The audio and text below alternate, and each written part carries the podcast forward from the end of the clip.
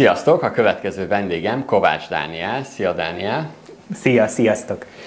Dániel az Emag Marketplace-nek a kereskedelmi igazgatója, és elég nagy múltra tekint vissza abba, hogy azért elég sok kereskedelmi tapasztalatod van. Itt nagyon röviden, mert az elején már beszéltünk róla, mielőtt a felvételt elkezdtük, elkezdtük, hogy te dolgoztál a, kicsit mesélj magadról. Uh, igen, én korábban dolgoztam a Netpincérnél, uh, illetve előtte még Foodpandánál, mert bár sokan nem tudják, hogy még a netpincér előtt is hívták Foodpandának, a Foodpanda Magyarországnál kezdtem, utána pár hónappal később kerültem a netpincérhez, aminek 7 évig voltam az ügyvezető igazgatója, és utána én Amerikába távoztam, ahol egy quick commerce cégnek, a Jokernek voltam a Los Angeles-i general managere, és utána hazaköltözvén csatlakoztam az EMAG csoporthoz, ahol először a TAZ-nál voltam stratégiai igazgató, ami az EMAG-nak az ételkiszállítósága, de ez csak Romániában üzemel, illetve utána tavaly szeptember óta a magyarországi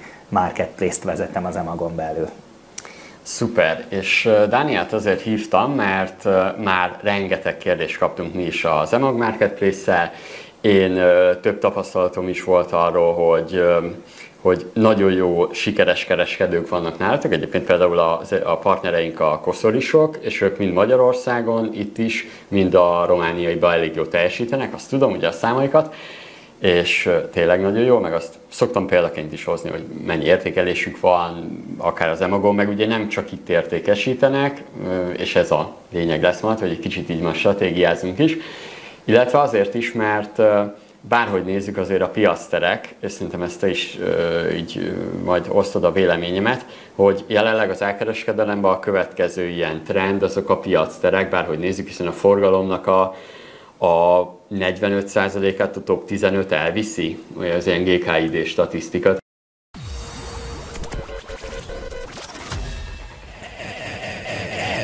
Winner Podcast. Hangot adunk az üzletnek. Azt keressük, hogy lehet jobban csinálni. Vállalkozás, lehetőségek, siker, motiváció, pénzügyek, gazdaság, érdekességek, márkák, önfejlesztés. Bizony, ez mind belefér. A mikrofonnál Mándó Milán, Winner Podcast. Tehát, hogyha úgy nézzük, akkor több 15 webáruháznál a forgalom ott teljesül. Ugye itt jöttek is érdekes kommentek egy másik posztunkhoz, ahol uh, sőt nem, nem, nem is, ez egy másik kutatásunk volt, bocs, már itt keverem itt a dolgokat, egy ilyen webáruházoknál vizsgáltunk, hogy webáruház tulajdonosoknak milyen ilyen, ilyen fájdalompontjai vannak, és például az egyik ilyen, hogy hát a kattintásokat eléggé leuralják, például a nagy piaci szereplők, mint például az EMAG, ami ugye egyik oldalról értető, másik oldalról kisvállalkozónak egy kicsit szar. És um, most menjünk át egy olyanra, hogy um, mekkora így az emagon belül a maga a piactérnek így a, így a súlya, a forgalma, tehát hogy, hogy hogy tudjuk ezt elképzelni, hogy ma rendelnek 100 csomagot, abból, abból vajon mennyi lesz a marketplace-es. Itt gyors egy tehát az Amazonnál most ilyen 45 százalék az, ami az ő kereskedőik által történik. Mennyi az emagnál? Ezt én ketté bontanám, mert szerintem érdemes megfogni egyrészt rendelés szám oldaláról, Aha. mert rendelés számnál egyébként már, majd, már a tavalyi évben is majdnem 50-50 volt, akkor még egy kicsit az EMAG oldalára Aha. dőlt a, a léc, de, de egyébként azóta már a trendek alapján már rendelés számban több a marketplace-es megrendelés, így live-ba, uh, illetve az elmúlt évben még a forgalomba, uh, mert nyilván a forgalomba mindig a marketplace egy kicsit kisebb lesz, mivel nagyon sok nagy értékű terméket árul például prevalensen az EMAG, iPhone, igen, tévék, igen, számítógépek, igen. stb. Míg a marketplace-ben sokkal több a long tail és az olyan egyedi termék, aminek azért nem a fél millió forint, meg a több százezer forint a price range Ott a tavalyi évet még 30%-kal zártuk, de most live adatot még nem mondhatok, de azt mondhatom, hogy most már azért sokkal jobban záródik abban is az olló. Tehát egy egyértelmű trend látszódik a felé, hogy a, hogy a marketplace felé mozdul a magyar piac is, illetve mi is stratégiailag nagyon erősen koncentrálunk arra, hogy minél inkább erősítsük a, uh-huh. a marketplace-t és, és a, a piactérnek a, az életképességét és vásárlóbarátság. Hát egyszer mi találtunk egy adatot, akkor az EMAG EasyBoxokról jött ki egy statisztika, és véletlen ott volt egy mondat, hogy az EasyBoxos rendeléseknek nem tudom hány százalékos, hány milliárd forint volt az, ami piaszterekről volt. Mi akkor például azt így felhasználtuk, hogy legalább szemléltessük azt, hogy ha itt azért történik valami, mert ugye az a nehéz, hogy ott vagy elkereskedőként, minden nap dolgozol, és, és nem tudhatod azt, hogy a konkurencia most még egyéb helyen hol és mennyit értékesít, nehéz lenyomozni is. Természetesen. Egyébként nagyon jó, hogy szerintem említetted az easyboxokat, mert, mert ez szerintem egy kulcskérdés így a, a piacterek létében és életképességében, hogy én azt gondolom, hogy ez már a piacterek 2.0, mert hogy amikor elindultak ezek a piacterek, és, és ez a marketplace dolog, akkor ugye úgy indultak el, hogy van egy weboldalunk, aminek van bizonyos látogatottsága, és akkor ide vonzunk be vállalkozásokat, akik értékesítsenek, és gyakorlatilag, mint egy új marketing channel, Igen ennek is van egy költsége, itt azt jutalékba mérik, de le tudja mérni a, a, az eladó, hogy neki megéri azért a jutalékért fönlenni, és, és kap ezért X vásárlót és X megrendelést, és hogyha profit pozitív a dolog, akkor ez egy jó üzlet, ha negatív, akkor nyilván nem. Viszont, viszont azt gondolom, hogy a marketplace is elkezdtek fejlődni, és elkezdtek szintet lépni ebben, világszinten is. Abba azt gondolom, hogy az EMAG itthon, itthon úttörő ebben, hogy, hogy mi adjuk talán a leg, sokoldalúbb szolgáltatásokat ilyen szinten, amiből az egyik legerősebb szerintem az EasyBox, tehát hogyha ha kicsit elfogulatlan is vagyok, és körbe kérdezek az ismerősi körömben, vásárlóként is az egy nagyon erős value proposition, hogy senki nem szeret a futárhoz igazodni, a futárra várni, az ember reggel kapja az SMS-t, hogy a futár majd XY órába jön, és akkor széttárod a karodat, mert ugye hétköznap van, hogy jó mhm. eséllyel munkába vagy, gyerekért vagy, boltba vagy, és neked hogyan kéne megoldani a rendelésed átvételét. És az EasyBox például ebben egy nagyon jó, nagyon jó áthidaló, mert ö, több mint 700 EasyBox van már Magyarországon, országszerte, ami azt jelenti, hogy van egy olyan szaturációja az egésznek, hogy szinte mindenkinek a mindennapi életterében van egy EasyBox, tehát vagy az óvoda mellett, vagy a bevásárlás mellett valahol, és ott könnyen át tudják venni a dolgokat. És ami nagyon lényeges szerintem vállalkozói oldalról, hogy például ezt a szolgáltatást az emagnál mi a vállalkozók felé teljesen ingyenesen adjuk. Uh-huh, uh-huh. Tehát, hogy az, hogy ő EasyBoxba szállít ki, az neki nem kerül egy forintba se. És, és ez szerintem egy nagyon erős value proposition. Ugye régen az volt egy nagy probléma a marketplace-es rendeléseknél, hogy mondjuk rendelek én az egyik partnertől egy terméket, aztán egy B partnertől, meg rendelek mondjuk külön az emaktól is, akkor az ugye három lehetett olyan eset, hogy három szállítási költséget számolt fel. Pontosan. És az egyébként az több mint valószínű, hogy abban az időszakban a piac tereknek az elterjedését nem segítette. Nem, ez biztos, hogy nagyon gátolta, és erre például az EasyBox már most egy jó kiváltó tényező Aha. tud lenni, mert vásárlói oldalról, hogyha te több partnertől is rendelsz, de EasyBox-ba rendelsz, akkor ez a problémád már nincs. Tehát te kifizetsz vagy egy EasyBox díjat, vagy nagyon sok esetben vannak nálunk easybox kapcsolatos promóciók, hogy vagy ingyenes kiszállítás, vagy bizonyos kosárméret mhm. fölött ingyenes kiszállítás, és onnantól kezdve neked vásárlóként már nem kell ezzel szembesülnöd, és nem kell egy ilyen darts játékot játszanod, hogy amiket összeválogattál a kosárba, azok hogy legyenek egy partnertől, és akkor a második itemet árulja az, az a partner, akitől még rendelsz, és hogy jössz ki jobban, hanem gyakorlatilag Igen. ez feloldja ezt a teljes kérdést.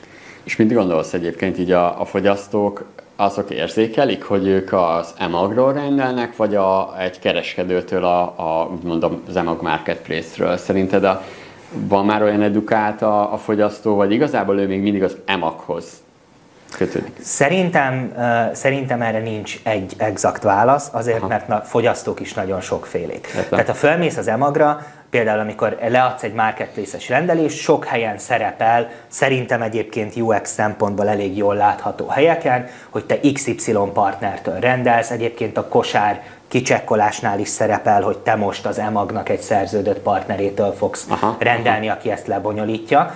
Tehát azt gondolom, hogy aki, aki figyelemmel vásárol és úgy vásárol, hogy, hogy el is olvassa ami történik a képernyőn, és nem ilyen autopilótán csak klikkelget és gyorsan csekkoljak ki, és legyen vége, és egyébként nem tudom, mi történik a, a marketplace-ek világába, akkor az észreveszi. De hogyha valaki nagyon, nagyon felületesen megy, az még nem veszi észre, illetve nyilván megvannak azok a vásárlók is, akik akár az érdeklődésüknél, mm-hmm. koruknál, bárminél fogva, ők ebbe annyira nincsenek benne, és ők kevésbé tudják differenciálni. Meg őt nem hogy, is érdekli. Meg, meg nem is érdekli, őt az érdekli, hogy ő kapja meg ezt a szép piros igen, labdát, igen, és az igen, érkezzen meg gond nélkül hozzá a lehető legjobb áron adott Igen. esetben. Oké, okay, akkor van egy olyan így, ha már a vevőket nézzük, hogy a webshopok azt nehezményezik a partnerei, tehát a partnereitek, vagy partnerek, vagy bármilyen, nem, bár lehet, hogy még nem is regisztrált ugye hozzátok, hogy mondjuk akkor lehet nem is tudja, hogy ugye kevés adatot adtok át. Ez azt jelenti, hogy, hogy maga a webshophoz nem érkezik olyan adat, mondjuk mondjuk mint a telefonszáma a fogyasztónak. És erről egy kicsit így, így mesél nekem, hogy, hogy ez változni fog, vagy nem, vagy így marad, ugye védi a felhasználót értelem szerűen, mert például ugye egy, ha nézzük mondjuk egy Amazonnál ez, ezt megadja a telefonszámot, vannak erre ilyen bevett gyakorlatok, hogy, hogy hogyan tudja ugye azért bevédeni a, magát az Amazon, de hogy erről mit gondolsz, vagy mi a... Igen, én, én azért gondolom, hogy ez egy nagyon jó kérdés, mert én is sokszor, amikor találkozom partnerekkel, vagy leendő partnerekkel, hallok nagyon sok ilyen, ilyen legendáriumot arról, hogy még jön, még jön mi a jó, legenda. mi a nem jó. Még jön egy jó de, legenda, de, de, de azért jó ez, mert igen. szerintem itt lehet erről, erről nyíltan beszélni. Tehát egyrészt azt gondolom, hogy nem adunk át semmivel sem kevesebb adatot, mint bárki más világszinten, aki marketplace-eket üzemeltet. Értem. Tehát, hogy ugyanazokat a standardeket követjük. Én tudomásom szerint egyébként átadjuk a nevet, ugye a mindent, ami a kiszállításhoz szükséges, tehát nevet, címet, egyébként telefonszámot is. E-mailt nem adunk át, az Aha. való igaz, tehát e-mailt nem adunk át, az egy lehet egy gap adott esetben, de itt azért azt, azt is figyelembe kell venni. Ugye beszéltünk arról, hogy a marketplace-ek 1.0-val hogy indultak el a marketplace-ek, és hogy alapvetően ez egy, ez egy marketing ág, ahol te jutalékkal fizetsz az adott Igen. vásárlásért. Tehát, hogyha tételezzük föl, nem az EMAG, bármilyen más piactér azt mondaná, hogy ő holnaptól kezdve mindent átad a vásárlóról, és ö, megpróbálja a vásárlót a legközelebb hozni a szellerhez, az nyilvánvalóan azzal is fog járni, hogy teljesen jó közgazdaságtanilag érthető módon a szellerek megpróbálnak majd közvetlenül eladni a vásárlónak minél több igen, dolgot, igen. ami mit fog eredményezni, hogy az első eladásnak a díját föl kell emelni a marketplace-nek, hiszen fenntarthatatlan lesz a rendszer, mert onnantól kezdve neki sokkal több pénz lesz behozni a minden egyes vásárlót, és magának a, az egész marketing ágnak a létjogosultságát lehetetleníteni el.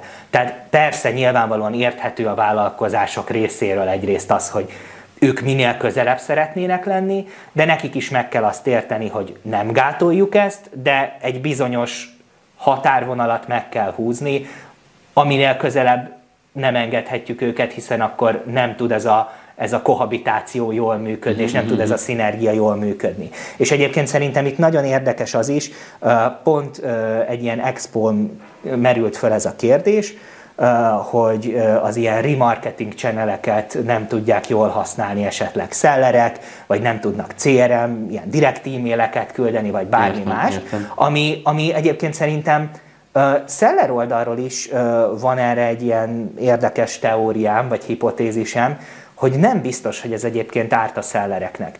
Mert van egy-két nagy vállalat, meg egy-két nagy szeller, ahol értem, hogy van egy 15 fős marketingosztály, ahol van külön CRM spe- specialista, meg uh, remarketing specialista, akik meg tudnák ezt hatékonyan csinálni. De hogyha most tételezzük föl ugyanarra a listára, ráeresztünk egy KKV-t, vagy egy kisebb mhm, vállalkozást, akinek nincs meg a, az a mélységű technikai tudása erre, manapság már be lehet ezekbe csatlakozni anélkül, hogy te minden csinyát, binyát ismerd, de hatékonytalanul fogod elkölteni a pénzt. És gyakorlatilag ugyanazokra a vásárlókra uh-huh. fogunk célozni, csökkentve egymás hatékonyságát, és a nap végén mindenki sokkal több pénzt költ el, és ki lesz a győztes a végén? A Google, meg azok a csenelek, ahol ezek a hirdetések futnak, és ezek a marketing kampányok futnak. Tehát még azt is cáfolnám, hogy feltétlenül ez árt a vállalkozónak, mert a vállalkozónak a nap végén szerintem nem az számít, hogy ő az Emagon, a Google Shopping Cardba, a saját weboldalán, vagy egy live lokáción adja el a termékeit, hanem az fog számítani, hogy neki az eladott terméken százalékos arányban lehető legkisebb marketing költsége legyen, mert ő akkor tudja a legnagyobb profitot termelni. Mert ez is szerintem egy ilyen nagyon furcsa együttállás a fejekbe, hogy, hogy a jutalékra, mint kifejezésre azt látom, hogy a vállalkozók sokkal negatívabban reagálnak, mint arra, hogy például a Google-ön, amikor te elköltesz Igen. x forintot, és azt utána klikkekre lebontod, és hogyha azt az adott termékre rávetített százalékba, lényegében az is egy jutalék, Igen. csak ott az forintosítva van. És valószínűleg itt lehet, hogy a, a kultúránkban is van a jutaléknak egy ilyen negatívabb kicsengése és konnotációja, igen, igen, igen. de igazából semmiben nem más, mint egy marketing költség. Amit, hogyha mi, mint EMAG, sikeresen és hatékonyan tudunk minél alacsonyabban tartani, akkor az az egész ökoszisztémának és a, a piactereknek is, meg a KKV-knak is, is sokkal jobb. És öm, igen, ha igen. már a jutalékokat nézzük, akkor jelenleg a, a jutalék számítás, vagyis hát a jutalék meghatározása jelenleg nálatok egyedileg történik, tehát ez azt jelenti, hogy bejön egy webshop, bejön egy termék kategóriával, és akkor ti mondjátok meg azt, hogy mennyi a jutalék, ha jól tudom, igaz? Így van, tehát gyakorlatilag úgy néz ki, hogy nálunk is van közel 2000 féle szubkategória, és minden egyes kategóriának teljesen különböző árazása van, abból azokból is kifolyólag, hogy nem minden témakörben ugyanazok a marginok az elérhetők. Most uh, nyilván számszerűsítés nélkül, de hogy mindenki értse, tehát például egy, egy telefonon, egy iPhone-on, ahol van egy iszonyatos nagy verseny a világba, és az Apple eleve nagyon uh, lekorlátozza már az árazást azzal, hogy ő mennyire adja el a uh-huh, későbbi kereskedőknek.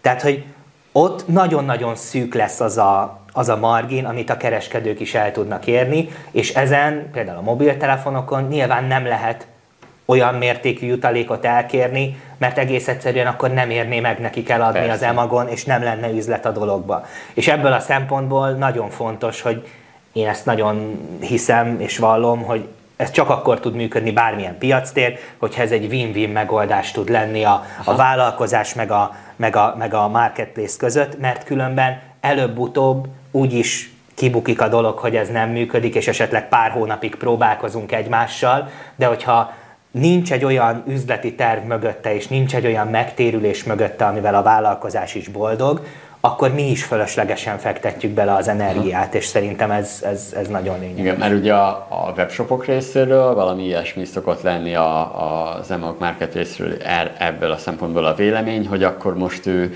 úgymond hassaütésszerűen áraz, csak úgy bemond egy jutalékot, de ha jól értem, akkor nincs... Nem, ez kategóriánként le van bontva, uh-huh. és hogy mondjak egy a mobiltelefonokhoz képest egy ellenpéldát is, szerintem amihez tudunk kapcsolódni. Ha például valaki kézműves dekorfestményeket árul, amit ő állít elő otthon, nyilván azon neki sokkal nagyobb lesz a profit marginja, ott sem elenyésző, nyilván benne van a munkája, benne van az uh-huh. alapanyag, de árazásban sokkal nagyobb a szabadsága, nincs még egy ugyanolyan termék, mint az övé, és hogyha valakinek uh-huh. az a dekorelem tetszik, akkor neki azt tetszik, és ő azt akarja megvenni, és innentől kezdve, mivel az ár elaszticitása sokkal magasabb, ezért ott el lehet egy nagyobb jutalékot kérni, és hozzáteszem el is kell, mert ugye ha abból indulunk ki, és kicsit megfogjuk a, már a piactér oldalát is, Igen. Egy vásárlót hozni egy iPhone-ra, teljesen más kihívás, mint egy vásárlót hozni a te egyedi otthoni dekorfestményedre. Mert az iPhone-ra lesz egyfajta kereslet, aki erre rákeres az interneten, megnézi a találatokat, esetleg összehasonlítja az árat, hogyha ő egy nagyon edukált vásárló, és a végén egy költség-haszon elemzés után, hogy mennyire akar rizikózni kisebb, nagyobb, megbízhatóbb, megbízhatatlan partnerrel, ő dönt és vásárol, és nekünk ezt kell lehozni. Míg a másik, az egyedi dekorfestmény esetében, ott nekünk magát a vásárlási szándékot is föl kell kelteni, hogy, hogy ő egyáltalán azt meg akarja venni, ami mindig egy költségesebb folyamat, mint az első. Igen, szerintem ezt a fogyasztó, vagyis hát nem is a fogyasztó, szerintem ezt a webáruház tulajdonos is abszolút érzi, hiszen biztos van olyan terméke, vagy olyan kategóriája, amire ez igaz. Mit tudom mondani nektek, ha nincs, akkor valamit nagyon nem értesz a kereskedelemhez. Mert például én is, most ahogy gondolkodtunk, én is tudom, a nálunk vannak videós képzések is, amire azért nehéz bevinni embereket, mert még mondjuk egy kicsit ilyen olyan tananyag, ami egy vágy, tananyaghoz kapcsolódik, tehát az azt jelenti, hogy ahhoz, hogy azt megvedd, azért eléggé tényleg rá kell vennünk, miközben vannak olyan képzések, amit ugye így tudunk árulni, mert ilyen könnyen lehet rá vevőt szerezni. Oké, okay, szerintem ez a része, ez, ez így érthető. Lenne egy olyan kérdésem, egy ilyen jó kis legenda, ugye az, hogy van egy tök jó termékem, tehát tételezzük fel, pont akár még beszállító is vagyok, van egy gyártó itt Európában, jó példa erre, és akkor behozom, tök jó megy a termék, és akkor a, jön a fő kritika, hogy az emag az ellopja. Egyébként itt ezt tudom mondani a hallgatóknak, ez ugyanúgy az Amazonnál is szokott lenni ilyen, ilyen fő probléma, vagy amit fő, így felvetnek, hogy nem tudják bizonyítani, de hogy így van és akkor mesélj el, erről egy kicsit, tehát az EMAG ellopja-e a sikeres termékemet? Azért mosolygok nagyon, mert, mert nyilván ez egy gyakran, gyakran előkerülő téma, és, és, és azért mosolygok, mert számomra, aki bent dolgozok, és látom számomra ez olyan szinten abszurd, hogy így, így nehezen tudom kezelni, de le, le, leszedem így pár pontban, jó. arra, hogy szerintem miért abszurd, és utána a, a, a nézők el tudják dönteni, hogy szerintük is az-e. Tehát kezdeném azzal, hogy induljunk ki abból, hogy eleve az EMAG-nak van egy GVH-s gazdasági versenyhivatali kötelezettség vállalása a marketplace-szel kapcsolatban, hogy a marketplace az az EMAG saját maga által értékesített dolgokkal semmilyen kapcsolódásban nem lehet. Ez olyan szinten igaz, hogy nem lehetnek olyan munkatársaink, akik mindkét dolgon dolgoznak, például kereskedelmi oldalon, illetve például adott közös emeleten sem lehetünk aha, aha. azokkal a, a, a személyekkel. Tehát, hogy a, akik a kereskedelmi oldalon dolgoznak, azok nem vegyülnek a normál emagos kereskedelmen dolgozó emberekkel, tehát semmilyen koordináció nem is lehetne, illetve az adatokra sem lehet rálátás a kettő között. Tehát nekem például egy analisztom marketplace-en nem tudja nekem lekérni, hogy az emagon mi, mi, mi hogyan történik, meg az árazás hogy történik, vagy bármi, és vice versa.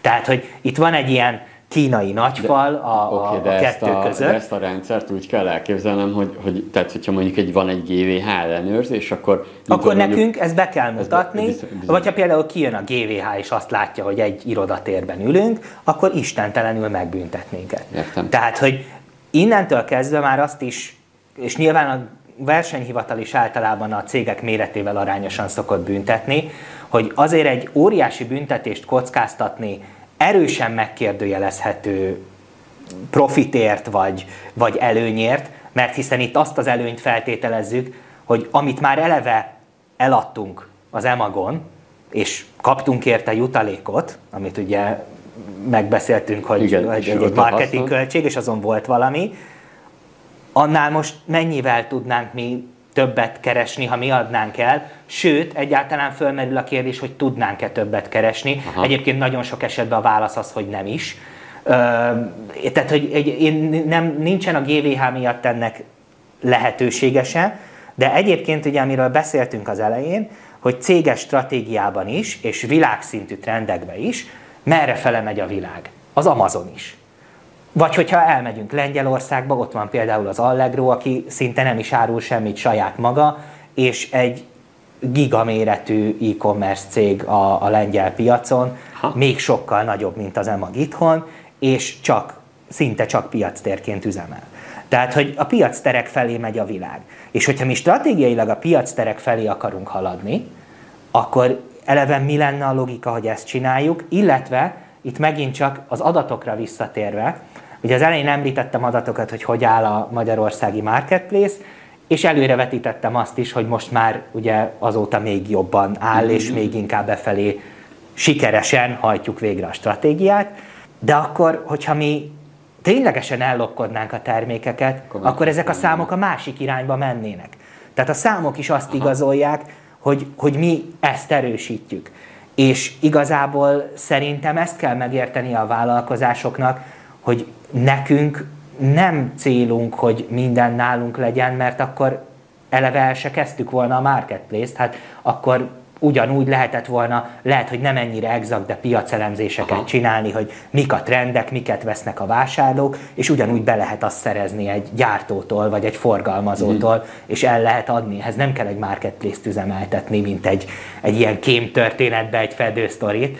Uh, úgyhogy nekem ezért, ezért teljesen furcsa ez a dolog, de egyébként azt is értem, hogy valószínű honnan jönnek ezek. Tehát én, én azt gondolom, mert hogy szoktak az ilyenek keletkezni, akár az Amazonnál, akár bárhol, bárhol. Van egy eladó, aki árul valamit, adott esetben most nem a kézműves falfestmény, de olyat, hogy egy gyártótól mondjuk ő beszerzi, és ő elkezdi forgalmazni az országban, és az megy, és ő azt gondolja, hogy azért, mert ő mondjuk azt megtalálta egy európai gyártónál, és elkezdte forgalmazni, hogy élete végéig senki nem fogja ezt megtalálni a piacon. És lehet, hogy attól teljesen függetlenül mondjuk Igen. ezt megtalálta egy amazonos beszerző, vagy bárki, és elkezdte ő is azt beszerezni, mert úgy látja, hogy ennek van értelme, és elkezdi eladni, de az ő gondolati kapcsolata az az lesz, hogy Na ez azért kezdte el, mert látják, hogy nekem ez mennyire megy. De ez Igen. semmiben nem más egy marketplace viszonylatába, mint nem nevesítve azért lát az ember például Instagramon influencereket, akik mondjuk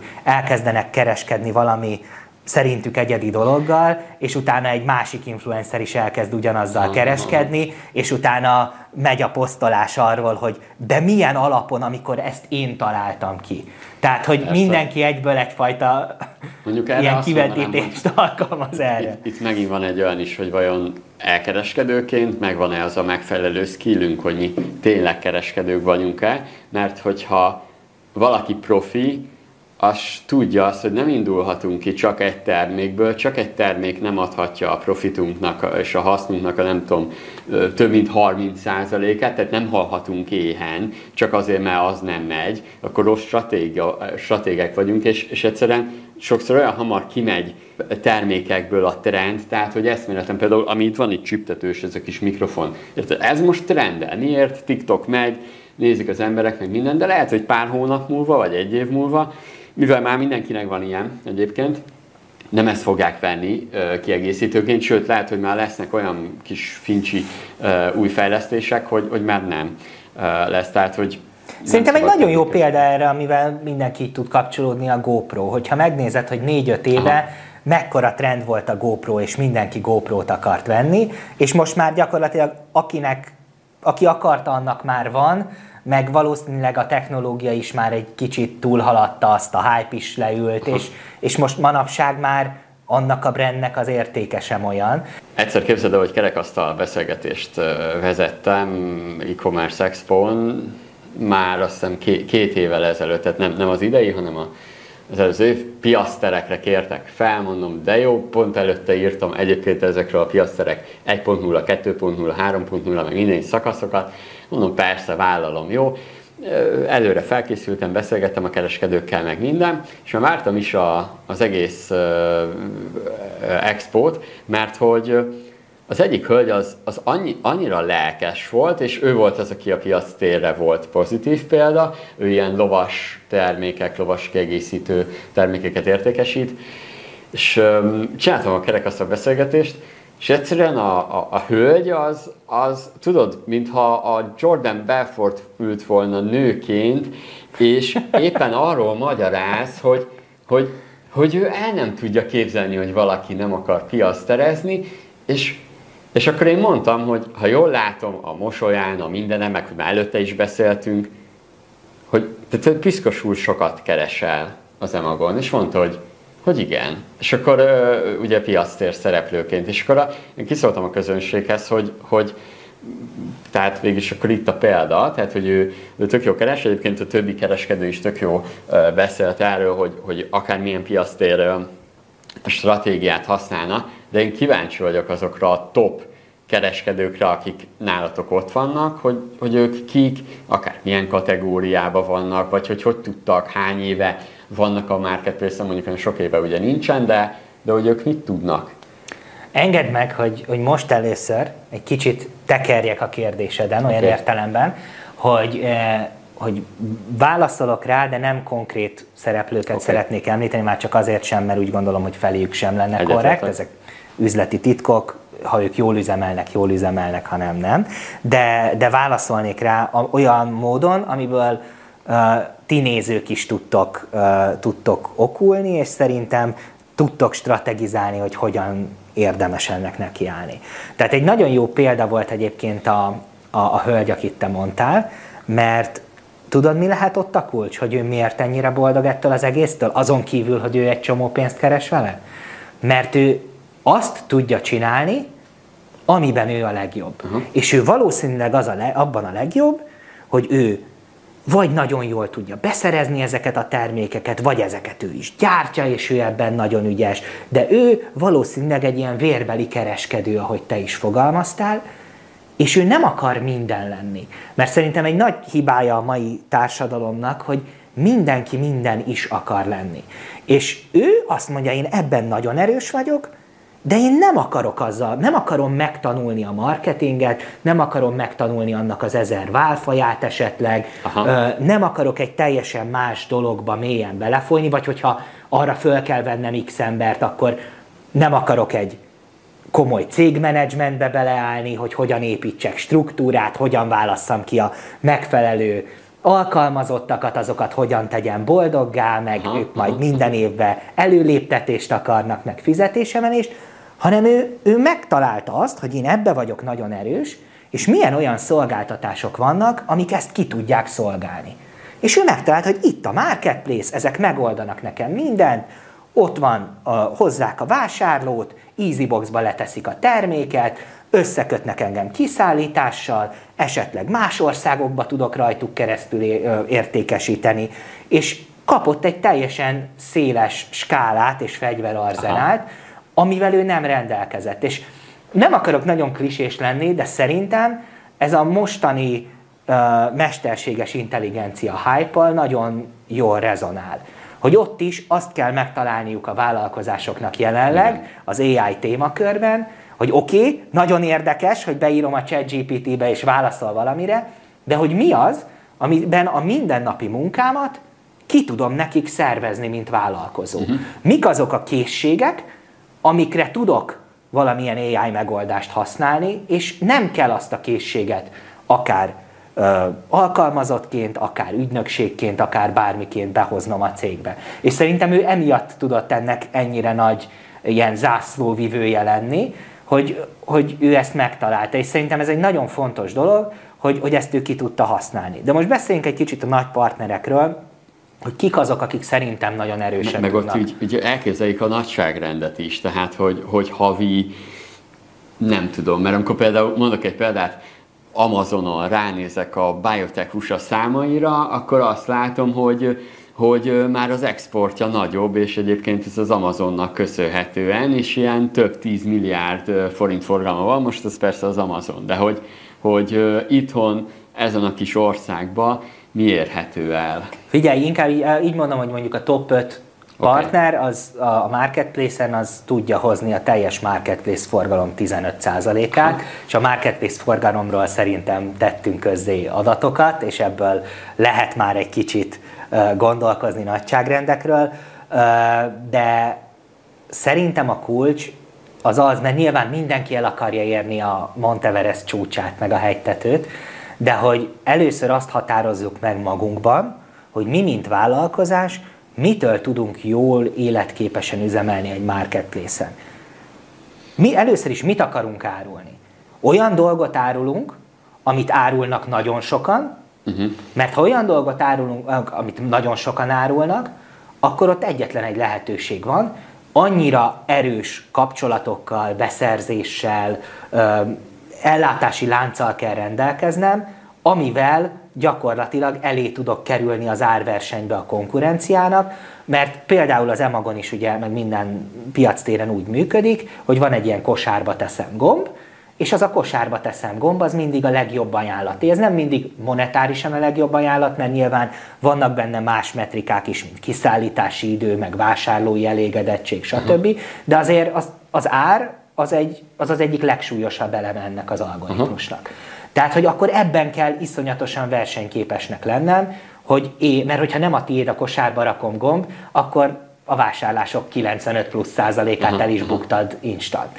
Vagy neked az az előnyöd, és én azt gondolom, hogy a, a legtöbb, ö, legtöbb jó marketplace partner az valami ilyet csinál, hogy nem kell feltétlenül neked a kézműves festőművésznek lenni, de uh-huh. neked el kell kezdeni behozni vagy gyártatni valami olyan egyedi dolgot, ami eddig nem volt jelen a piacon. Aha. És abban te vagy erős. Tehát nem az iPhone 14-et töltött föl 110-ként egy rosszabb árral, mint Igen, mint, meg mondjuk mint, nem egy, nem egy ilyen kis más. Növény, meg nem ezt mondjuk, Igen. mert hogy ebből csomó helyen meg tudja venni ugyanezt. Így van, hanem, hanem találsz olyan dolgokat, hogy akár megnézed, oké, okay, Amerikába, Nyugat-Európába, Kínába, bárhol. Mi az, ami menő? Mik az új trendek? Miket tudok én behozni? Vagy hogyha van mondjuk egy jó gyári kapcsolódásod, azt mondod, hogy jó, én nagyon, nagyon hiszek abba, hogy visszajön a kócbabáknak az ideje, és akkor keresek egy babagyárat, és elkezdek gyártatni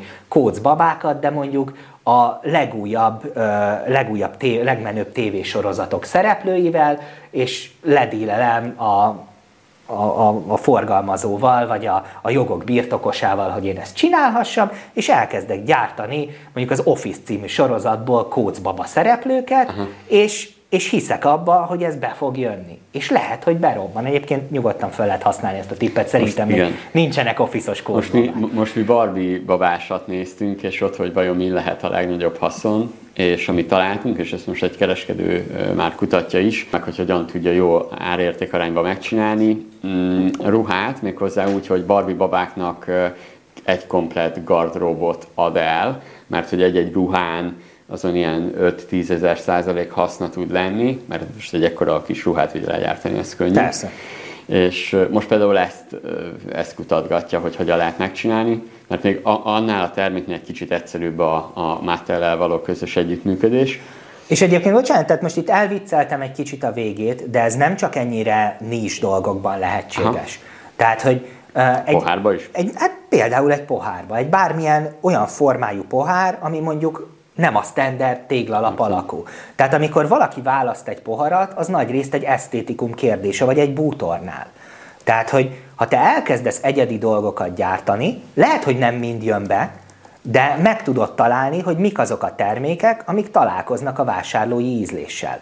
És ez igényel egyfajta termékfejlesztői vénát. Ezeket kell megtalálni. Ugyanilyen például a gyerekjátékok, tehát hogy valami olyan dolgot érdemes találni, aminek viszonylag széles a skálája, és egyedi tudsz benne lenni. Oké, okay, szerinted el, el tudod azt képzelni, hogy, uh, sőt, ez, ez vajon a partnereiteknél hogy van? Tehát el tudod képzelni azt, hogy van egy olyan kereskedő, aki csak piactérkereskedő, és nincs is webshopja? Nem csak, hogy el tudom képzelni, nagyon sok ilyenről tudunk is, Aha. hogy csak piactérkereskedők. Egyébként ugye a történetben említett hölgyet nem tudom így hogy kicsoda, de simán el tudom képzelni csak a habitusából kiindulva, hogy ő is csak piactér kereskedő. Mert ugye a piactereknek pont az a lényege, hogy azoknak is megadják a kereskedés lehetőségét, akik nem akarnak mindennel foglalkozni. És, és nem mindenki aspirál arra, hogy ő saját weboldalt fejleszem, meg akkor a webfejlesztő cégnek prototípusokat gyártson, meg vitatkozzon arról, hogy akkor most jól írták meg a kódot, vagy nem jól írták meg a kódot, meg utána bug van a rendszerbe fél év múlva, meg jaj, már senki nem vásárol weben, már mindenki appon vásárol, akkor fejleszünk appot is hozzá. És akkor jönnek Persze. ezek a kérdések, amiben nem akarnak, és azt gondolom, hogy bizonyos méret alatt nem is érdemes ebbe beleszállni. Tehát én azt gondolom, hogy a sikeres kereskedők azok elindulnak kicsiben, Aha. és persze, azt én teljesen értem, és ezt alá is írom, hogyha elérnek egy bizonyos kritikus méretet vagy tömeget, akkor érdemes lehet szerte ágazóban Aha.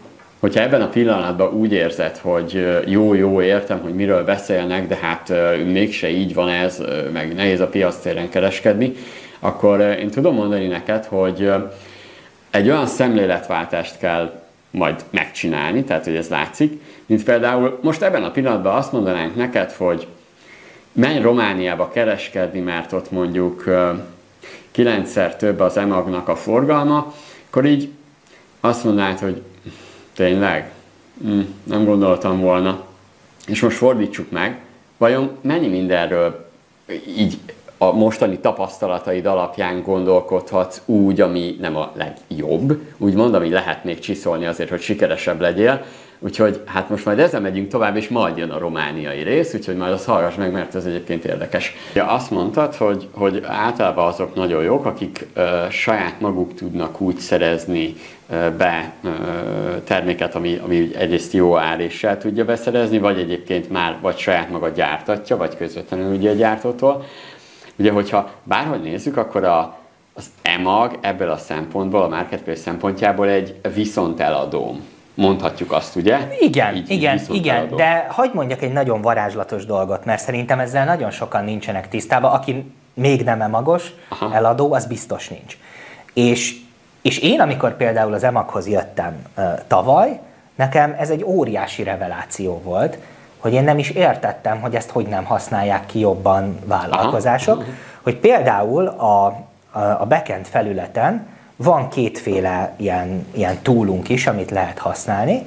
Az egyik például, hogyha tételezzük föl, te az első utat választottad, és mégis egy olyan fülhallgatót adsz el, amit tíz másik is elad. Uh-huh. Tehát például ott konkrétan van egy túl, ami megmondja, hogy hány forinttal kell levinned az árat, hogy a kosárba rakom forduljon, és igazából, ha neked van egy Exceled arra, hogy oké, okay, mik a te költségeid, beszerzési mhm. árat, stb., az egyértelműen kiadja, hogy van-e egy forint profitom is a dolgon, vagy nincs, ezt szépen beilleszted az összes termékedre, és egy gombnyomással ott rányomsz, és már át is vetted a kosárba rakom gombot, ha az Exceled azt mutatta, hogy ez pozitív. Aha. Vagy egy másik ilyen túl, ami ennél is izgalmasabb, hogy például azok alapján, amiket te árulsz, hogy mit tudom én, ha akár hogyha órákat árulsz, akkor a kategória alapján, vagy hogyha az az óra egy bizonyos márkájú, akkor a márka alapján is keresd egy ilyen szertágazóbb mátrixba, földob neked olyan termékeket, amiket a te korábbi eladásaid alapján úgy lát, hogy a te tudáskörödbe, ismerettségi körödbe, beszerzési körödbe tartozhat, és hogy az Emagon van rá rendszeres forgalom, de most éppen nem árulja senki. És konkrétan kapsz egy listát, hogyha ezt most beszerzed és föltöltöd, akkor ezt el fogod tudni adni, mert ezek olyan termékek, wow. amik pörögnek, wow. csak valakinek be kéne szerezni és föl kéne tölteni. Én azt gondolom, hogy ez, ez egy nagyon izgalmas, hogyha valaki, valakit izgat a kereskedés Aha. maga, akkor, akkor ez egy nagyon jó lehetőség, hogy elkezdje akár kicsibe, hogyha ő még nem akar stratégiába, meg gyári kapcsolatokba, meg beszerzésbe gondolkozni, hanem csak szeretne egy kicsit kereskedni, akkor erre is lehetőséget ad. Mert szerintem a piactereknek egyébként ez az egyik ilyen nagy előnye, hogy pont a Covid alatt volt a, a, az ilyen mindenféle részvényvásárlós appoknak egy nagy boomja, igen, mindenki igen, otthon igen, ült, és, igen, igen, és igen. ezeket nyomogatta, hogy hát ha akkor abból keres valami plusz pénzt. Hogy gyakorlatilag az is azért tudott ennyire boomolni, mert hogy egy egyébként bonyolult dolgot nagyon egyszerűvé tett az Aha. átlag embereknek. És a marketplace egyébként erre is jó, hogyha te egy átlag ember vagy, aki érdeklődik a vállalkozás iránt, és érdeklődik a kereskedés iránt, akkor neked nem kell milliókat befektetned, hogy legyen egy fizikai boltod, legyen egy saját weboldalad, legyen óriási árukészleted, legyenek alkalmazottaid, hanem viszonylag könnyen és kockázatmentesen bele tudsz kóstolni a vállalkozás világába, ki tudod magadat próbálni, és utána vagy kinősz belőle, és és lesz belőle valami sokkal több, vagy hogyha nem is sikerül, igazából nem tetted fel a családi vagyont, és nem kockáztattál Igen. nagyot. Itt egyébként én tudom mondani, hogy most, amikről beszélgetünk, így nagyon, nagyon abba az irányba is megy, hogy igenis a kereskedelemhez kell megfelelő tudás, brutálul matekba ott kell lenni, és Exceleinknek nagyon jól ki kell kalkulálni, hogy miből mennyi a hasznunk, mert sokszor nem vezetik le rendesen. Például egyébként akiket említettünk, őket meg minden jogot megkaptam, hogy, hogy így beszéljünk róluk. Tehát a koszolisoknál konkrétan megvannak olyan Google Sheet táblázatos, táblázatok, amiben ott vannak a megfelelő képletek, és nagyon-nagyon sokat számolgatnak, tehát hogy én láttam őket, amikor több órán át kalkuláltak, és ez azt jelenti, hogy mind magyar, mind külföldi piacra is, mert ők Amazonon, akkor az Allegro-n, akkor itthon, Romániában, tehát többféle piactéren vannak, többféle termékkel, tehát hogy nem csak egy termék, termékkel vannak, nem csak a forró levegősütő, de hát most még egy csomó, csomó minden van, sőt még nem csak, hogy EMAG marketplace vannak, hanem például a Media Marktba is fizikailag bevitték a terméket. Tehát, hogy, hogy ugye ez a kereskedelem, tehát, hogy, hogy én itt tudom mindenkinek javasolni, hogy egy picit um, menjen visszább, kezdjen el sokkal többet számolni, kezdjen el termékstratégiába gondolkodni, keressen esettanulmányokat a weben, szerintem annyira rengeteg. Itt a kereskedelem a világ legrégebbi, egyik legrégebbi területe, tehát hogy, hogy ezen kívül az alkohol, meg ugye a plusz 18-as dolgok vannak már csak, de hogy nagyon régóta kereskedünk, tehát hogy annyi tapasztalat gyűlt össze már, és erről weben egy csomó stratégia van, érdemes rákeresni, sőt, nagyon sokan foglalkoznak a, a, a piaszterekkel is, és azért amikor én olvasgatok akár Redditen, ilyen horror sztorikat Amazonról, vagy, vagy, vagy valami, akkor mindig azért ott a, a, a kommentek többsége is még az, hogy hát igen, meg kell tanulni kereskedni, tehát hogy, hogy nagyon sokszor kijön az, hogy sőt le, Amerikában nagyon érdekes, van olyan, aki beszámol róla, és elmondja egyébként, hogy ott hol hibázta el.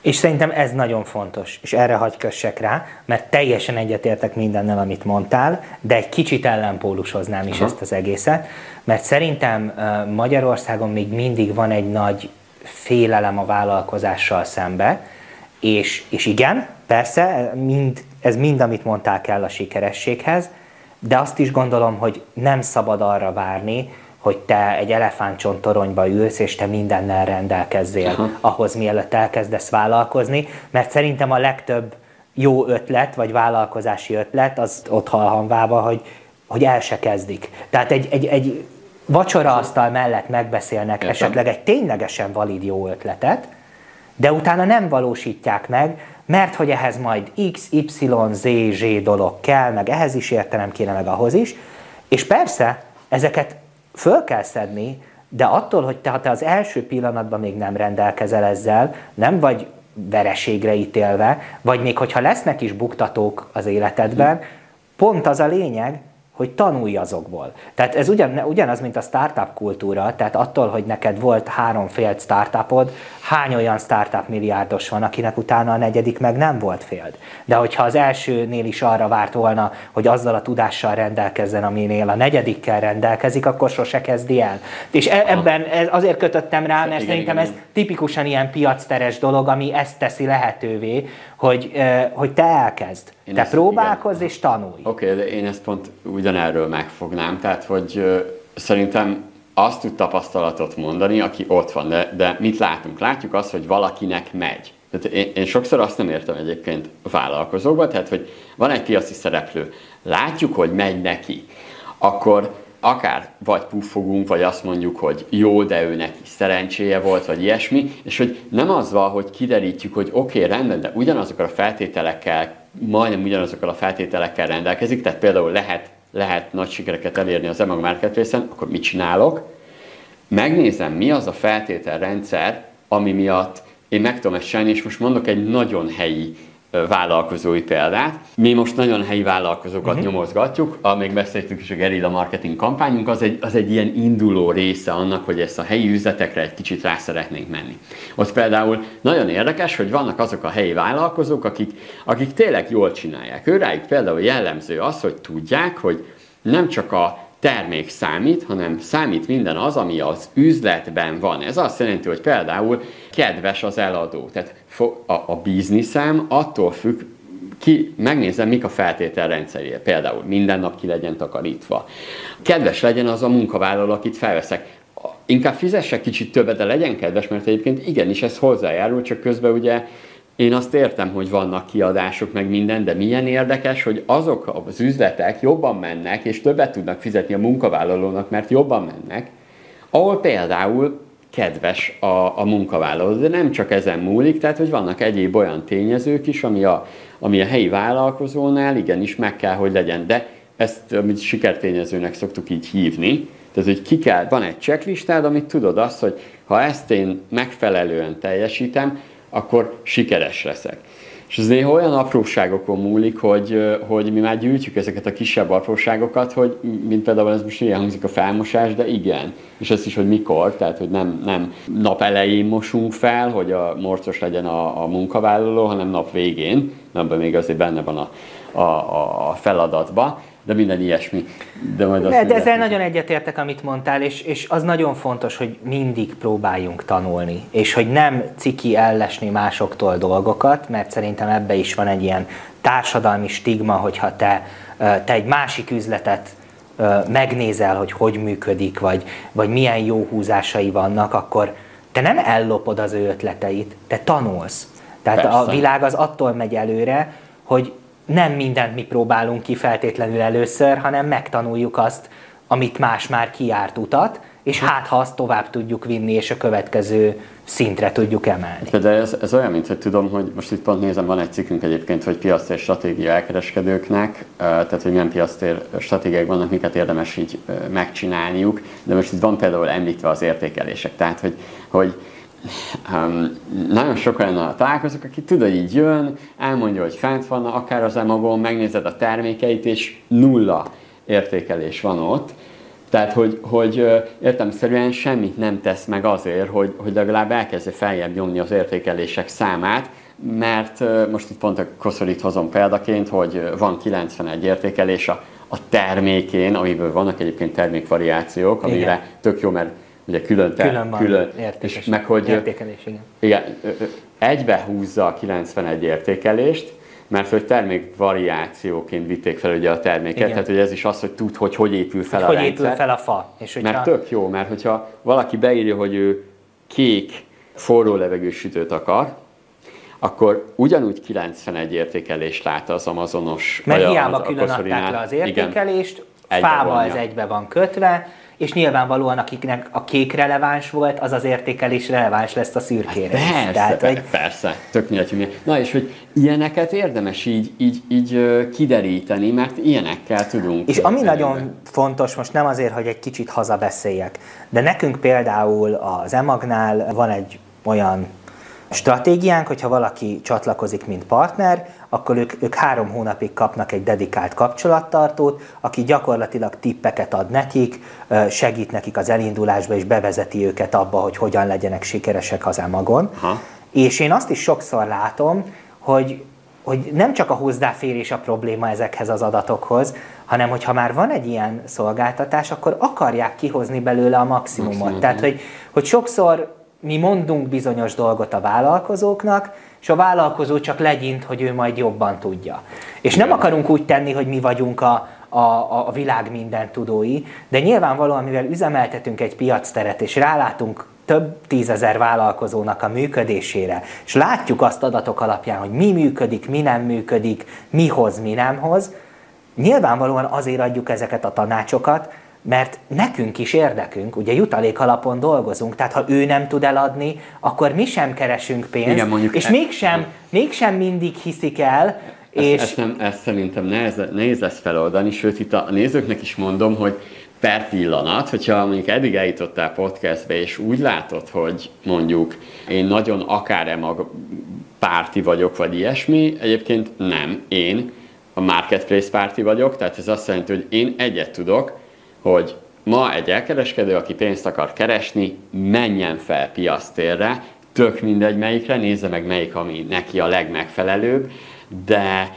de valójában, hogy is mondjam, most jó meg akartam fogalmazni, szóval, szóval nekem, nekem az a lényeg, hogy a vállalkozók, akik egyébként a mindent nézik, keresenek pénzt, és legalább beszélgessünk erről minél többet, mert egyébként nekem is innen lesz több ötletem, hogy tudom, hogy még mivel kapcsolatba kell tartalmat gyártanom, hogy mi az a szemléletmód, ami miatt mondjuk valaki nem tud keresni rajta, és lehet, hogy van egy olyan probléma, amit ha megoldunk, akkor, akkor sokkal csak azért lesz sikeresebb mondjuk egy piasztéren. Földobnék neked akkor ezzel kapcsolatban egy, egy topikot, amit szerintem érdemes kibontani.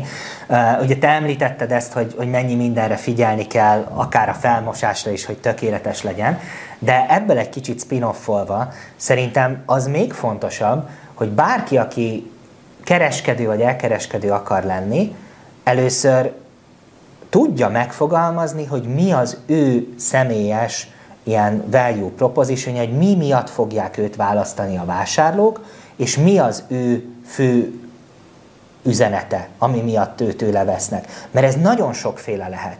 Mert igen, az egyik az, amit te mondtál, hogy mondjuk töké, tökéletes minőségre törekszünk, nagyon jó ügyfélszolgálatra lesznek értékelések, prémium minőségű dolgaink vannak, és emiatt visszatérő vásárlóink. Ez egy dolog.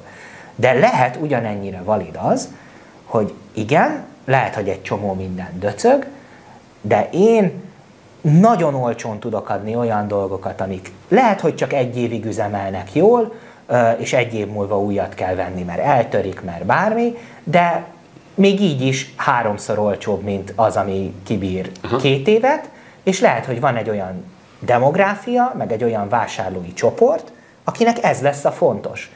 De lehet, hogy valaki meg arra törekszik, hogy neki semmi nem számít, de a legszebb esztétikumú dolgokat árulja, se az ügyfélszolgált, se a minőség, de őt azt fogja megvenni, mint a Louis Vuittonnál, aki azt az esztétikumot uh-huh. akarja. De én azt látom nagyon sok kereskedőnél, hogy egy ilyen öndefiniálási válságban vannak, hogy igen, elolvassák ezeket a cikkeket, meg próbálják ilyen bevásárló lista szerint kipipálni ezeket a dolgokat, de hogy nem a vásárló szemszögébe akarnak belehelyezkedni, hogy oké, okay, én ha fölmegyek akár egy piactérre, de akár csak megjelenek a magyar elkereskedelembe egy webshoppal, ott is több millió tárgyal versenyzünk meg, Igen. több millió ember figyelméért versenyzünk, hogy ki az, akiért én tényleg versenyezni akarok. És utána már könnyebb leszűkíteni azt, hogy én ezért a csoportért akarok versenyezni, ezért a demográfiáért, és annak a demográfiának mi lesz a fontos, és akkor azokat a kis boxokat pipálom csak ki a bevásárló listán először, és arra helyezek minden fókuszt. Mert, mert szerintem ez egy, ez egy nagyon érdekes téma, hogy hogyan tudnak ilyen szegmenseket meghatározni maguknak kereskedők, uh-huh, és, uh-huh. és hogyan tudnak így kihasítani egy szeletet. Igen, ugye ezt, ezt hívjuk akár USP-nek, tehát igen, ez a USP nehéz, tehát én, én el tudom képzelni azt, hogy nehéz egy vállalkozónak, például nekem is sokáig a mindennél 9 évet csinálom, és nekem is voltak ilyen, ilyen hullámvölgyek, meg minden, hogy biztosan jó határozom-e meg azt, hogy, hogy mi az, amit mi kifelé kommunikálunk. Mondjuk most már ezzel tudok eléggé játszani, úgyhogy miután már rájön az ember, utána már könnyű. Na de itt volt egy olyan, hogy jött hozzám egy webáruház tulajdonos, Abszolút olyan termékkel egyébként, ami jó, fogy is, meg minden, de vannak pia- más piaci szereplők. Megkérdezte tőlem, hogy jó, Milán, oké, de mind, csomóan árulják ugyanazt. Tehát hogy más is árulja, más is, de ugyanez a termék. Mivel tudok kiemelkedni? És mondtam neki, hogy oké, rendben, itt foghatjuk meg azt, hogy innentől jön akár a USP kérdése, és innentől jön az, hogy te egyébként például csak azt nézzük, milyen stílusban kommunikálsz. Ez azt jelenti, hogy tételezzük fel, akár azt neki a Minár példáját hoztam, hogy hozzánk azok az emberek jönnek, akik tudnak azonosulni ezzel a fajta stílussal, kommunikációval. Ez azt jelenti, hogy lelkesek vagyunk, de azért realisták, és ha nálunk annyira ez a, nem tudom, nyakkendős, komolyra vevős emberke vagy, nem fogsz hozzánk jönni, mert mi szeretünk viccelődni, bármikor, most itt nem fogok, de egyébként podcastekben simán szoktunk még ilyen politikai vicceket is tolni, nem sokat, pont elég, meg nem politizálunk, csak néha jó ezért ad, ad a magyar politika annyit, hogy néha nevethessünk. És hogy, hogy mi nem vagyunk azok, az a karót nyelt típus, ezért választanak azok az emberek minket. Hogy egyébként az emberke meg van, aki mondjuk nem tudom, egy másik szakértőhöz szeretne menni, vagy mondjuk ezzel a szempontból most üzleti magazinként nézzük, akkor valaki meg mondjuk szereti a Forbes-ot, mert szereti, szeret egy kicsit mondjuk az intellektuálisabb részét megnézni, mert mi nem azt követjük. Mi a gyakorlatias KKV szegmens nézzük. Na és mondtam neki, hogy ez amit neki meg kell teremtenie különbségbe, hogy ő milyen lesz. Például az ő szempontjából, nem mondom el a termékek, de megközelítheti tudományos szemszögből, akkor az ő ügyfelei azok fognak jönni. Vagy megközelítheti vicces formába, vagy akkor a, a, a másik az mondjuk egy kicsit ilyen prémiumabb szemszögből megközelítheti, de megint az a lényeg, hogy ő hogyan fogja kikommunikálni, és ebbe nem csak ez lehet, mert a marketing az kibaszott sok P. Tehát eh, a többi P-t is, a marketingnek a P-it úgy alakítja, hogy ez a, termi- hogy ez a, a működéséhez ugye megfeleljen. Igen, és nagyon, nagyon nem mindegy, hogy ezt hogy tálalja.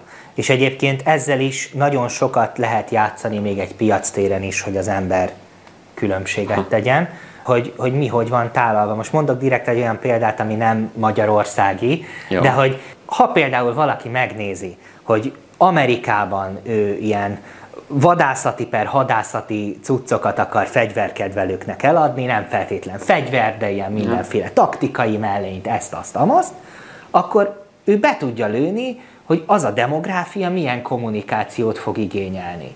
És akkor nem három fotót lövünk, vagy a fehér alapon a taktikai mellényről, vagy egy srácál kifejezéstelen arccal a mellénybe, hanem beállítjuk őt, őt olyan helyzetekbe például, hogy rendben, akkor egy fegyvert fogva, így a kezébe kiáll hősiesen, mert mik azok, amikhez az ezt vásárló demográfia kapcsolódni tud, a férfiasság, maszkulinitás sok esetben, hazafiasság, és, és akkor ilyen elemekkel teszed tele magát a, a képi világot és a teljes anyagot, mert amikor döntenek majd két taktikai mellény között, akkor még hogyha az árban van is egy kis differencia, meg ő nem feltétlen fogja tudni tudományosan, hogy az egyik jobban szakad, a másik kevésbé szakad, hogyha bemegyek vele a bokorba, hanem érzés szerint fog dönteni. Azt szerint fog dönteni, hogy ő neki a lelkéhez melyik áll közelebb. És hogyha ő érez egy személyes kapcsolódást, azt a személyes kapcsolódást pénzé tudja tenni a vállalkozó, de ehhez értened kell a közönségedet. És akkor tudod megtenni, Igen. és akkor tudsz profitot generálni. Ez olyan, mint van egy gyártó cég, a Yeti, ők ilyen termoszokat gyártanak, meg hűtőtáskát, hűtődobozt, meg minden. Ők például egyébként ezt nagyon jó megfogták, tehát azt a fajta célcsoportot mindenbe, színvilágba, reklámokba, és rengetegen próbálnak egyébként a, a Yeti után menni, és próbál, ugye ők csak mit látnak? Ők egy terméket látnak, tehát hogy, hogy abból indul ki egy kereskedő, ja, az a termék jó fogy, és akkor tudod, belevág az olyan termoszok értékesítésébe, amit mindenhol meg tudsz venni. Tehát, hogy most voltam egy papírírószerbe, ugyanúgy meg lehet venni azok, nem a Yetit, hanem az ehhez hasonló kis termékeket. És hát igen, ez, ez szerintem fontos ez a, a USP, főleg, hogyha egyébként külföldre megyünk, mert ott meg még inkább nem ismerjük a fogyasztókat, tehát fontos az, hogy, hogy még jobban belőjük, azért ott a kommunikációs szakadék ez nehéz. De mind láttam egyébként a koszolisoknál, hogy milyen durván, és mondták, hogy olyan, építettek fel olyan kampányokat, hogy eszméletlen, például Romániába, és hogy mit gondolsz ezekről a külföldi piacterekről, ment a, a, az EMAK-hoz tartozó külföldi vonalról, exportról? Én azt gondolom, hogy ez egy, ez egy óriási lehetőség, és, és ez is egy olyan dolog, amit én azt érzem, hogy még akár a jelenleg az emagon lévő magyar vállalkozók sem használnak ki eléggé, mert gyakorlatilag mi az emagon belül nem csak Magyarországra tudunk nektek segíteni, értékesíteni. Tehát, hogyha te följössz Magyarországon egy magyar partnerként, akkor simán el tudsz adni Romániába, vagy el tudsz adni Bulgáriába. Mi segítünk abban, hogy hogyan old meg a logisztikát, segítünk a dolgok lefordításában, segítünk abban, hogy miknek kell megfelelned, hogy ezt csináld, és egyébként ezek nem bonyolult vagy lehetetlen dolgok, és utána egy kattintással a rendszeren belül beállítjuk, hogy a termékeidet föltöltjük oda is, és Aha. te mit fogsz látni, mint, mint partner? Tehát például, csak ha visszakötünk az EasyBoxos uh, dologra az elején, nek, te azt fogod látni, hogy jönnek berendelések. És mindig jönni fog a same day futár, a same day uh, logisztikai szolgálat üzemelteti az EasyBoxokat, itthon is, Romániában Aha. is, Bulgáriában is, és ugyanúgy ki fogja vinni a román EasyBoxba is. Te, mint eladó, neked mindegy lesz. Te ugyanúgy meggeneráltad a profitodat az Értem. egyiken, másikon, ugyanúgy oda fog jönni a telephelyedre a széndélyes futár, ugyanúgy el fogja vinni, de igazából hirtelen nem 10 millió embernek adsz el, hanem rögtön vagy 25 milliónak, vagy 35 milliónak, és rögtön kitágítod a portfóliódat. És csak EMAX szinten, ha vesszük, ami szerintem egy iszonyatosan erős szám, ha. hogy te is tudod, minden, minden kereskedelmi survey meg adat lehozza, hogy az EMAG a legnagyobb elkereskedő Magyarországon mm. most már időtlen idők mm. óta, de ennek ellenére a román EMAG a magyarhoz képest még mindig 9-10 szerese forgalomba a magyarnak. Holott alig él 40%-kal több ember ott. 9-10 szerese. szerese. Csak Easyboxból több ezer Easybox van az országban. Szép. És hogyha most körülnézel Magyarországon, itt is már azért elég gyakran látsz Easyboxot szinte pásarok igen, igen, igen, eltéréssel. Igen, igen. Több ezer van és méretében nem annyival nagyobb ország. Tehát, hogy egy olyan lefedettség van, és egy olyan vásárlási kultúrája van ott már az elkereskedelemnek és az emagon való vásárlásnak, hogy simán lehet, hogyha neked van egy jól menő terméked, jó USP-vel, Aha. Akkor lehet, hogy simán a többszörösét bonyolítod a forgalmadnak, hogyha te beaktiválod, hogy a másik országba is szeretnél szállítani. És pár minimális adminisztratív dolgot kell elvégezni, amiben meg tudunk segíteni, hogy mit kell hozzá csinálni. És szerintem ezek nagyon, van, van ez az angol kifejezés, hogy low hanging fruit, hogy igazából nagyon könnyen tudnák a vállalkozók igen, realizálni igen, igen, ezt igen. a profitot, Szerintem de mégis ez nagyon... igen, az, hogy alacsonyan a, igen, alacsonyan csüngő gyümölcs, de hogy így, így, így ezeket le kéne szedni, ja. és egy kicsit bátrabbnak kellene lennünk, mert, mert csak az emag ökoszisztémában egy óriási potenciál van, amit, amit, amit Aha. tudnának. Szóval látjuk, igen, tehát akkor látom ezt a, vagy látjuk ezt a különbséget is a, a, a romániainál, tehát akkor most én regisztrálok az EMAG Marketplace-re, egy darab accountom van, és onnan elérem akkor Romániát is, ha jól értem, nem kell külön regisztrálgatni. Technikailag a rendszerben kell külön még aktiválni, Aha. de azt a munkatársaink megcsinálják, Értem. tehát hogy ez nem egy, nem egy bonyolult dolog. Egyébként egy account alá lesz vonva hamarosan az egész, de gyakorlatilag ez egy ilyen minimális 10 perc alatt leküzdhető technikai. És akkor itt például mondtad a bolgárt, a lengyel piacot, ott, ott, ott mekkora az emag, vagy ezt hogy kell elképzelnem? A bolgár, bolgár piac az azt gondolom, hogy így a magyarral kb. lakosságszámban meg szaturációban Igen. egyenértékű, de mivel azért a bolgár gazdaság egy kicsit gyengébb, ők Magyarországnál egy picit gyengébbek, Aha. de ott is az EMAG a legnagyobb elkereskedő, tehát hogy, hogyha a bolgár piacot szeretnéd kipróbálni, akkor, akkor ezzel érdemes menned.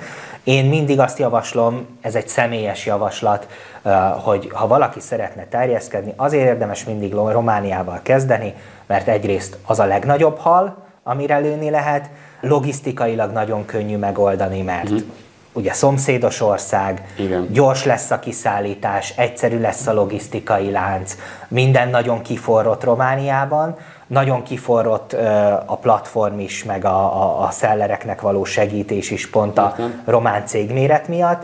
Tehát én azt gondolom, hogy ha te ki szeretnél próbálni valami külföldi országot, ezzel érdemes elkezdeni, mert ez a, ez a legegyszerűbb, és, és itt fogod a legnagyobb sikereket elérni. És utána, hogyha ez már úgy flottul megy, te is tudod, hogy ha, ha valaki egyszer kipróbált valamit, és látja, hogy na ez nem is olyan nagy ördöngösség, és bejött, Igen. akkor utána már sokkal nagyobb lendülettel megy föl majd Bulgáriába, vagy akár indítja el az Amazon DS profilját, és, és megy föl az Amazonra külföldre, vagy az Allegro-ra Lengyelországba.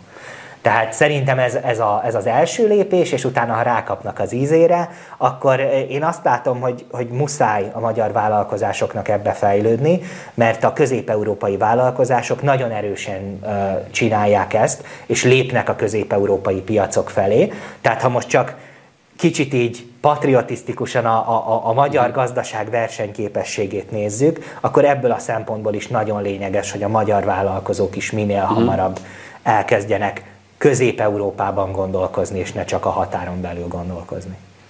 Igen, hát reméljük, reméljük, hogy többen mondjuk kedvet kapnak hozzá. Majd is még a, a bár én csak amazonosainknak, amazonosainknak hívom őket, de a, a srácok, akik ugye a koszoli márkát is például értékesítik, majd szerintem belük úgyis majd készítek plusz egy podcastot, mert amúgy is kíváncsi vagyok rá, hogy nem, nem csak az Emago, máshol is hogyan tudnak értékesíteni, meg ott volt egyszer egy piactér estet csináltunk, és ott is éreztem azt a fajta uh, ilyen, ilyen, az egész estét így körbelengte egy olyan, hogy mm, értem, hogy lehet sikert elérni, de de nem értem, én, én, én, én azt látom, hogy nem. Tehát, hogy e, ez, ez inspirálta őket, meg, meg beszéltek rengeteg mindenről, csak látszott az, hogy még valami, valami hiányzik a, a, a kereskedőknél ahhoz, hogy, hogy sikeres kereskedő, kereskedők legyenek, amit nem hiszem, hogy most valamennyit beszéltünk róla, meg talán egy-két dolgot megfejtettünk, de emlékszem, akkor is rengeteget jegyzeteltem, meg minden, és, és mindig ugyanoda jutottam vissza, hogy, hogy kereskedelmi tudás és tapasztalat. Tehát, hogy, hogy szerintem a kereskedelem azért nem olyan könnyű, mert egy, egy fizikai boltnál elég csak átlagos kereskedőnek lennünk, és akkor is aránylag elérhetünk sikereket.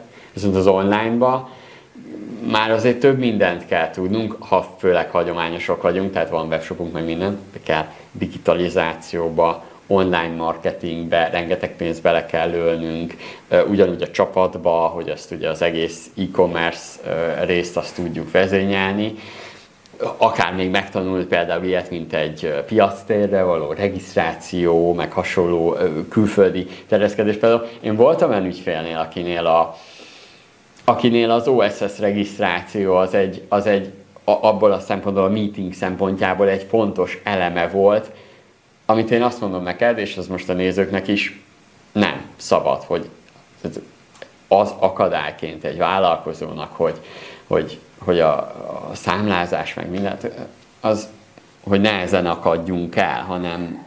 hanem Igen, de én, én, én azt gondolom, hogy, hogy ezek, ezek ilyen belső félelmek és szorongások a vállalkozók részéről is, mert ez az OSS regisztráció, ez kell az Európán belüli Igen. értékesítéshez, hogyha valaki, valaki nem ismerni, ez egy ilyen EU-s adószám gyakorlatilag, és és ez, a, ez egy ilyen félelemmel tölt el mindenkit, mert ez egy ilyen misztikus dolog, mert nyilvánvalóan a mindennapi életben a péknél nem találkozunk az OSS kóddal, meg aha, ezzel aha. a szóval, de igazából, ha jobban belegondol, belegondolunk, minden vállalkozónak, még a kicsiknek is, akik csinálnak valamit, van egy könyvelőjük, még ha nem is in-house, de dolgoznak egy könyvelőirodával, nem saját maguk csinálják a könyvelésüket, és hogyha oda mentek a könyvelőhöz, ő gond nélkül ezt el fogja tudni intézni, már hogyha nem valamennyire ért a szakmájához, most, most legyünk pozitívak, el fogja tudni intézni, és megcsinálja helyettetek. Tehát a szorongásnak azért nem szabad helyt adni, mert igazából nem nektek kell ezt megérteni. Tehát nem nektek kell majd rájönni, hogy ezt hova kell regisztrálni, igen, meg igen, nektek igen. beírni az adatot, meg összeszedni, meg megklikkelni, mert nagyon sok ember ettől fél, hogy majd neki kell mélyen belemászni Lehet. ebbe, de ezt bármilyen könyvelő megcsinálja nektek, aki amúgy is dolgozik a cégeteken, és, és végzi a mindennapi munkát. És utána meg már, és ráadásul a, a külföldi piacra lépésnek még azt gondolom, hogy ez a legnehezebb és legkomplexebb része, Aha. tehát ennél már csak könnyebb kihívások fognak jönni. De figyelj, én, én, sok, én látom Amazonos kereskedőt is, egyébként Emagost is, sikereset, nem sikereset. Hidd el, hogy, hogy nem csak ebben van misztikum, hanem, hanem ahogy így látom ebbe az egészbe. Tehát az, hogy a piac térre menni, az egy, azért egy misztikum, mert azt gondolja egy kereskedő, hogy itt van a termék, felteszem, és várok és eladtok. Ez a megelad. Tehát, hogy olyan elvárásokat ö, adnak hozzá, ja, és akkor mondja, hogy ja, de egyébként meg magas jutalékod volt le, és ez pedig ez igaz mindenkire, tehát hogy a hasonló jutalékstruktúrával dolgozik a, az Amazon is. Volt egyszer erre egy jó példám, vagy van erre egy jó példám, egy kereskedővel beszéltünk, tök jó termékeket árul, meg minden, és akkor beszélgettünk róla, és mondta, hogy túl magas a, a, az Amazonnak a, a jutaléka, amit kérő az ő termékhez, és mondtam neki, hogy hát akkor, akkor azt, kell, azt tudjuk már, hogy hogy ezt így ezen az áron nem lehet eladni, mert a jutalékban nem fér bele. Mondom, akkor, akkor meg kell néznünk, hogy lehet-e változtatni az áron, tudunk-e? Egyébként kiderült, hogy tudunk, és, és, és feljebb lehetett nyomni az árat, mint kiderült, ugye olyan egyedi terméket értékesített, aminél tök mindegy volt, és, és letesztelve az árakat tök jó működött, még magasabb áron jobban. De hogy, hogy a másik verzió pedig az lett volna, amit tudom, hogy nehéz kereskedőként meghozni, hogy nem áruljuk, és keresünk mást. Tehát, hogy, hogy Igen. nehéz dönteni, és ezt onnan is tudom, és ez talán kereskedőknek ilyen tök jó attitűdbeli dolog lehet, hogy nem merünk készletet szűkíteni, vagy azt mondani valamire, hogy nem áruljuk, mert azt gondoljuk, hogy akkor leszünk nyereségesek, ha a világ össze, mi vagyunk kb. az Emog Marketplace, felmegyek az Emog Marketplace, és én vagyok az Emog Marketplace, érted? Legalább egy piasztér. És hogy hogy nem, nem így, tehát nem így működik a, a, a, a biznisz, és hogy, hogy ezt hívják ugye termékstratégiának, kereskedelemnek. Én azt mondom, ez egy tök jó lehetőség, mert hogyha ezt felismerjük, mert a többi kereskedő az, az elköveti ezeket a hibákat, és hogyha mi átugorjuk a belépési küszöböt, megtanulunk kereskedni, megtanulunk nemet mondani, és ennél egy problémánál az, hogy úristen, nem megy a termék, akkor azt tudjuk mondani, hogy ja, jó, ez nem megy, majd az megy. Igen, ez szerintem nagyon fontos, mert nagyon sokan akár ragaszkodhatnak ahhoz is, de ez vállalkozóként nem biztos, hogy, hogy helyes, hogy van mondjuk már ezer termékünk, ha. és vannak termékek, amik mondjuk az elején jól mentek, most is még úgy be, be bejövöget rendelés, de úgy vagyunk vele, ha bejön jó, néha valamennyit keresünk rajta, de úgy nem pörög a termék. De azt se felejtsük el, hogy minél szélesebb a portfólió, az exponenciálisan sokkal nagyobb komplexitással jár, uh-huh. és fókuszvesztéssel jár. Tehát minden idő, amit azzal töltünk, hogy akár a raktárunkba kerülgetjük, akár figyeljük, hogy ha olyan a termék, hogy lejárati ideje van, hogy le ne járjon, akár ennek a nem működő terméknek az árazási stratégiáján gondolkozunk, meg állítgatjuk a beállításait, hogy akkor öt helyet talán hatot adunk el ebbe a hónapba belőle, miközben van egy termékünk, amiből 2000 darabot adunk el egy hónapba, és azzal meg nincs időnk foglalkozni, mert szétaprózódunk az 5-6 eladásos termékeken, holott lehet, hogy abba 2% javulással sokkal nagyobb Aha. kilengést érnénk el, hogyha a fókuszunkat a ténylegesen jól működő, erős termékeinkre rakjuk, Aha. és és igen, azt kell tudni mondani, hogy oké, okay, ez egy ideig ment, most nem megy, akkor ezt elengedem. Még az is lehet egy valid dolog, hogy fél év múlva azt mondod, hogy újra próbálod, és egy kis stokkal kipróbálod, hogy hát ha változott a piac, és most újra van benne keresni valónk,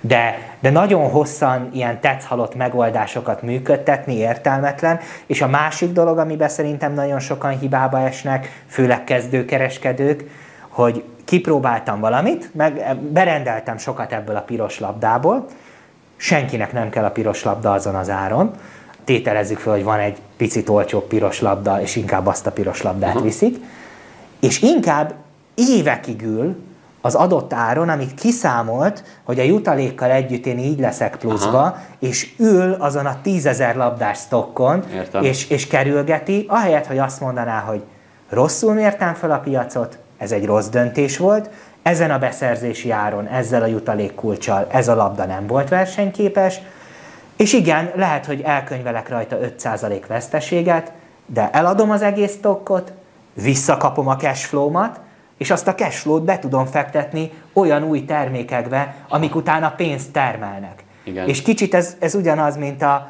mint a tőzsdén vagy a részvényeknél, Aha, hogy beleragadtam valamibe, és végletesen kapaszkodok bele, és csak reménykedek, hogy egyszer valaki azt a piros labdát el fogja vinni pluszosan. És ez, ez, ez milyen érdekes, hogy ebben nem biztos, hogy mindenki ezt meg tudja lépni, de mondjuk egy, egy hirdetésben, egy Facebook vagy Google hirdetésben, ott simán elkönyvelünk veszteségeket. Tehát, hogy, Igen. Hogy hogy, hogy milyen, milyen érdekes ez, de egyébként ez a, ez a példát szerintem ez egy tök jó volt, meg, meg tök jó volt így lezárásnak is, mert aztán rengeteget tudnánk még erről beszélni. És hát kíváncsi vagyok, hogy ti is egyébként mit gondoltak róla, mert nyugodtan kommenteljetek, meg lehet újra összehívni ilyet, meg, meg tudunk beszélgetni ezekről. Lehet, hogy csinálunk ilyen kereskedelmi videó, vagy videós podcastet, és akkor legalább rávilágítunk olyan dolgokra, amit ki lehet használni, jó kis lehetőséget nyújtanak, de szerintem amiket beszéltünk már ott is olyan van, hogy tök jó, szóval tudom, hogy a többiek is ebben hibáznak, jó, akkor én ezt megoldom, és sikeres leszek igazából. Ezt valahogy remélem így fogja fel mindenki. Hát köszönöm, hogy itt voltál. Nagyon szívesen, és én köszönöm a meghívást. Szuper, hogyha még jön kérdés, nyugodtan tegyétek fel, aztán max összehozunk egy újabbat. Sziasztok! Sziasztok! Hello. Ez volt a Minner Podcast, ahol hangot adtunk az üzletnek. Azt kerestük, hogy hogy lehet jobban csinálni. Hát így. Tarts velünk legközelebb is, addig is találkozunk a Minneren. www.minner.hu